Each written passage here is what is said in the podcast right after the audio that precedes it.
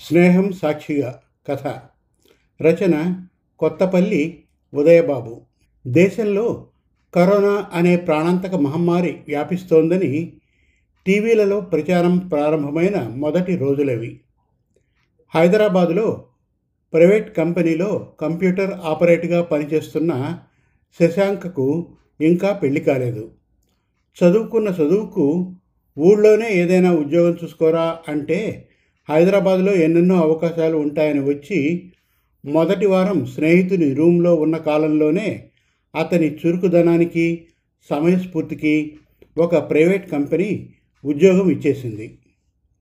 ఇద్దరు అక్కల తర్వాత ఒక్కగానొక్క కొడుకుని వదిలి ఉండలేక అలా అని అతని భవిష్యత్తు పాడవుతుందని మిన్నకుండిపోయారు అతని తల్లిదండ్రులు. తల్లిదండ్రులను చూద్దామని శనివారం ఉదయం బయలుదేరి ఆదివారం రాత్రికి మళ్ళీ ఉద్యోగానికి తిరిగి వెళ్ళిపోవాలని నిర్ణయించుకొని వచ్చిన శశాంక ఆ ఆదివారం రాత్రి నుంచే లాక్డౌన్ ప్రకటించడంతో ఆగిపోయాడు. అప్పటికే కరోనా ఎలా వ్యాప్తి చెందుతుందో అందుకు మనం పౌరునిగా పాటించవలసిన ధర్మాలేమిటో తెలుసుకున్నవాడుగా మరుసటి ఉదయమే రంగంలోకి దిగాడు.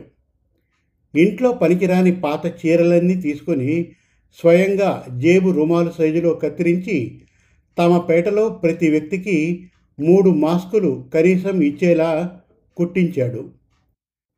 తల్లి తను వాడిన డిష్ వాష్ సీసాలన్నీ ఒక బస్తాలో వేసి బస్తా నిండాక అమ్ముతూ ఉంటుంది.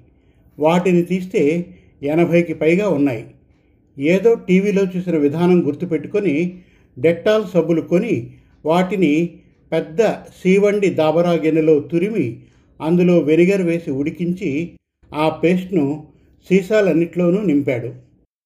తన వయసు కుర్రవాళ్ళని పది మందిని పిలిచి ఏ ఫోర్ సైజ్ పేపర్లు కార్బన్లు కొని వాటి మీద కరోనా సమయంలో తీసుకోవలసిన జాగ్రత్తలు వ్రాయించి ప్రతి కుటుంబానికి మూడు మాస్కులు ఒక సీసా ఒక కరపత్రం అందించాడు. పేట పేటంతా సామాజిక దూరం పాటించేలా ముగ్గుతో వృత్తాలు గీయించాడు.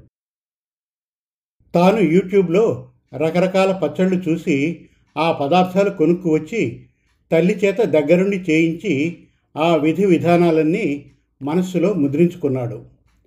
తమ పేటలోకి వచ్చిన అనార్థులకు ఆ పచ్చళ్ళు వేసి ఉన్నంతలో భోజన పొట్లాలు అందించాడు. నాయన నీ ఉద్యోగం? అడిగింది తల్లి. చూద్దామమ్మా. ప్రస్తుత క్లిష్ట పరిస్థితుల్లో ఉద్యోగం ఉండకపోవచ్చు. కానీ బతుకు తెరువు నేర్పావు కదమ్మా. కరోనా తగ్గాక నేర్చుకున్న ఈ విద్యతో పచ్చళ్ళ వ్యాపారం పెడతా. ఎవరో వచ్చి ఏదో చేస్తారని భావించే కంటే మన కాళ్ళ మీద మనం బతకడం నయం కదమ్మా. అందాక మన ముగ్గురం ఆనందంగా కలిసి ఉందామమ్మా. అన్న శశాంక మాటలు విని పుత్ర ప్రేమతో కొడుకుని దీవించింది ఆ తల్లి.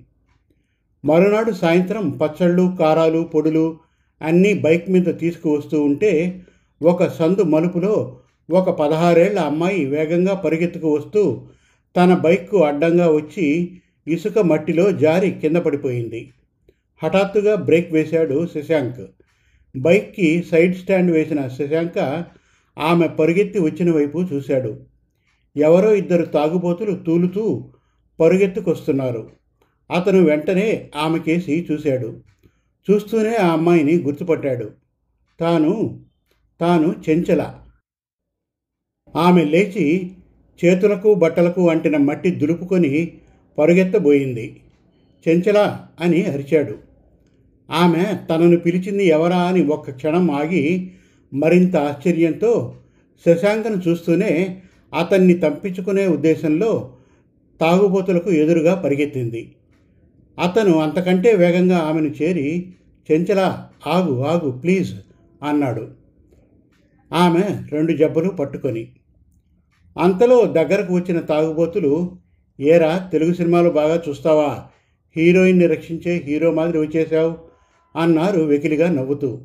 అవును రోయ్ ఈడు నాగచైతన్య అదేమో సమంత. దాన్ని మర్యాదగా వదిలేయి లేదా ఇద్దరి ప్రాణాలు తీస్తాం అంటూ చాకు తీసి బెదిరించాడు ఒకడు. అంతలో అటుగా పోలీస్ జీపు హఠాత్తుగా వచ్చి వారి ముందు ఆగింది. తాగుబోతులిద్దరూ పారిపోబోయారు. బాగా తాగి ఉన్న మీదట తూలి పడబోయారు. పోలీసులు వాళ్ళిద్దరినీ పెడరెక్కలు విరిచి పట్టుకున్నారు. ఏంట్రా గొడవ? చేతిలో ఆ చాకు ఏమిటి? అడిగాడు ఎస్ఐ. ఏం జరిగిందని చెంచలను అడిగాడు. తాను తన అన్నయ్య తల్లి తండ్రి విశాఖపట్నం నుంచి కూలీలుగా నగరానికి వచ్చామని కరోనా సోకి తన తల్లి తండ్రి ఇద్దరూ మరణించారని అన్నయ్య పనిలోకి వెళ్ళగా ఒంటరిగా ఉన్న తనను ఆ తాగుబోతులు గుడిసెలోకి వచ్చి బలాత్కరించబోయారని తాను తప్పించుకొని పరిగెడుతుంటే వెంటబడ్డారని శశాంక్ అడ్డుపడితే ఇద్దరినీ చంపుతామని బెదిరించారని చెప్పింది. పోలీసులు చెంచలని శశాంక్కి అప్పగించి తాగుబోతుల్ని జీపెక్కించి తీసుకుని పోయారు. చెంచల నేను గుర్తున్నానా? అడిగాడు అతడు. నువ్వు సమయానికి రాకపోతే నా శీలం ప్రాణం రెండూ పోయేవి శశాంక్. నాన్నకి భయపడి నీ ప్రేమను కాలదన్నుకొని వెళ్ళిపోయిన నన్ను నీ కళ్ళబడేలా చేసి ఆ భగవంతుడే నాకు మేలు చేశాడు. నన్ను మన్నించు అంది కన్నీళ్ళతో. నువ్వు మీ పిన్నిగారి ఇంట్లో ఉండి కదా చదువుకునేదానివి? అడిగాడు శశాంక్. అవును అప్పుడు మనం కాలేజీలో చదివిన రోజుల్లో మా పిన్ని వాళ్ళు ఆ ఊర్లో ఉండేవాళ్ళు. నువ్వు హాస్టల్లో ఉండేవాడివి. నువ్వు నన్ను ప్రేమిస్తున్నావన్న విషయం మా అన్నయ్య మా నాన్నకి చెప్పేశాడు. మా నాన్న నా చదువు ఆపేసి విశాఖపట్నం తీసుకుపోయాడు. అయితే తుఫాను వచ్చి మా గూడెమంతా సముద్రంలో కొట్టుకుపోయింది. మాకు నిలువ నీడ లేకుండా పోయింది. పూలమ్మిన చోట కట్టెలమ్మలేక ఈ మహానగరానికి వలస వచ్చాం. కరోనా సోకి నాన్న అమ్మ చనిపోయారు. అన్నయ్య నేను మళ్ళీ విశాఖపట్నం వెళ్ళిపోదాం అనుకున్నాం. కానీ అక్కడికి వెళ్ళిన మమ్మల్ని ఆదుకునేవారు ఎవరూ లేరు. అందుకని అన్నయ్య ఇక్కడే ఏదో కూలీ పని వెతుక్కుందామని రోజు పని కోసం తిరుగుతున్నాడు. నన్ను ఇళ్ళల్లో పనిలోకి రానివ్వడం లేదు. ఒంటరిగా ఉండడం చూసి ఈ విధవలు ఈవేళ గుడిసెలో దూరారు. ఇది జరిగింది. చెప్పిందామె. అయితే నిన్ను మీ గుడిసె దగ్గర దింపేనా? అడిగాడు శశాంక్. వద్దు శశాంక్ నువ్వు అన్నయ్య కళ్ళ పడడం మంచిది కాదు అంది కంగారుగా. మరేం చేయదలుచుకున్నావు? అడిగాడు అతను శశాంక్ నా జీవితం ఇప్పుడు సుడిగుండంలో ఉన్నట్టు లెక్క. అన్నయ్య నాకు పెళ్ళి చేయలేడు. ఇప్పుడు నా ముందు ఉన్నవి రెండే మార్గాలు. నీకిష్టమైతే నీ వెంట రావడం లేదా ఆత్మహత్య చేసుకోవడం. నా మీద నా ప్రేమ మీద నీకు నమ్మకం ఉందా? అడిగాడు అతను. నిన్ను అనుమానిస్తే నన్ను నేను అనుమానించుకున్నట్లే అంది చెంచల తప్పు చేసిన దానిలా. నువ్వు వస్తానంటే నా ఇంట్లోనే కాదు నా జీవితంలో కూడా నీకు స్వాగతం అన్నాడు శశాంక. నీ సహాయానికి జీవితాంతం నీకు రుణపడి ఉంటాను. అయితే ఇంట్లో వాళ్ళకి ఏం చెబుతావు? అడిగింది చెంచల. నేను చేసే ప్రతి కార్యక్రమంలోనూ మన స్నేహం సాక్షిగా నువ్వు నాకు తోడుగా నీడుగా ఉంటాను అని మాట ఇస్తే చాలు.